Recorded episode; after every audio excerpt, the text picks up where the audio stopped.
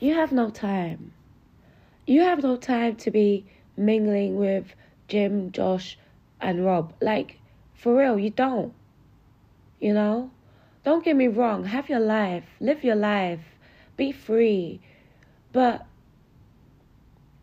your mission holds more weight than theirs. And that's not to be bad minded. That's not to be like, oh, you think you're better than me, blah, blah, blah, blah. Like, no. But the facts are the facts.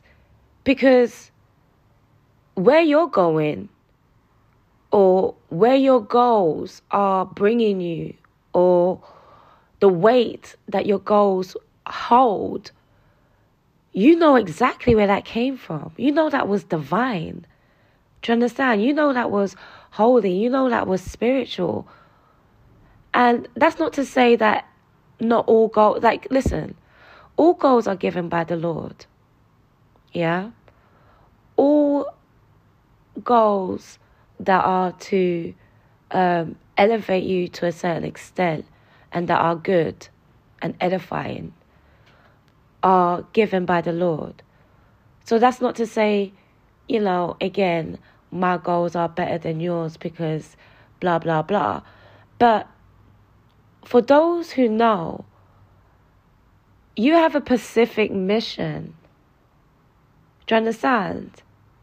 You know exactly what you need to do and what you need to achieve and what you need to be getting onto within these moments. Do you understand what I'm saying? And life will be life as we know. But you don't have no time to be nice to everybody.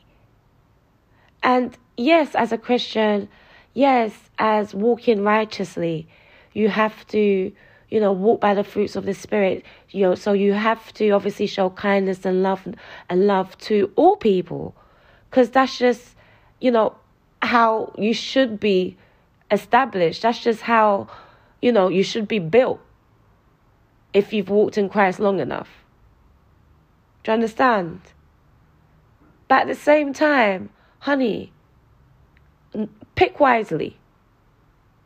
Do you understand?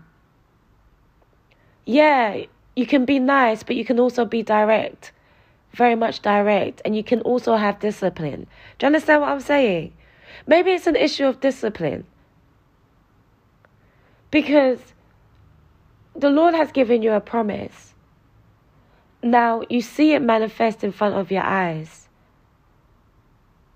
But it still takes the sermon to know exactly what's what do you understand what I'm saying to you? So, if you know your discernment is not up to scratch, I'm going to say, your discernment is still governed by your feelings. Oh, I don't want to be rude. Oh, I don't want them to look at me a certain way. Your discernment is governed by your feelings then you ain't got time. You need to, you still need to be in hibernation. Do you understand what I'm saying? There's still some growth, inner growth, self healing. Do you understand what I'm saying? That still needs to be done. Because the proof is in the pudding.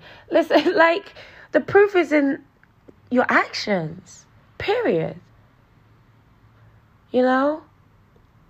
But everybody grows differently and everybody learns differently. Um, so each to their own when applying this message to your life. But all I'm saying is stay focused on the mission. Because once you stay focused on the mission, the enemy will throw so many things at you, plus life happening. But your strength is to know that whatever goal, whatever mission that you're striving for, the Lord will see it come to pass. It will come to pass according to His will, period. And you need to hold fast on that promise because it was given to you by Him. Do you get what I'm saying to you? So, all connections are not divine connections, all relationships are not divinely or godly connected relationships. So the sun will swap, so your journey could be smoother. Cut the noise.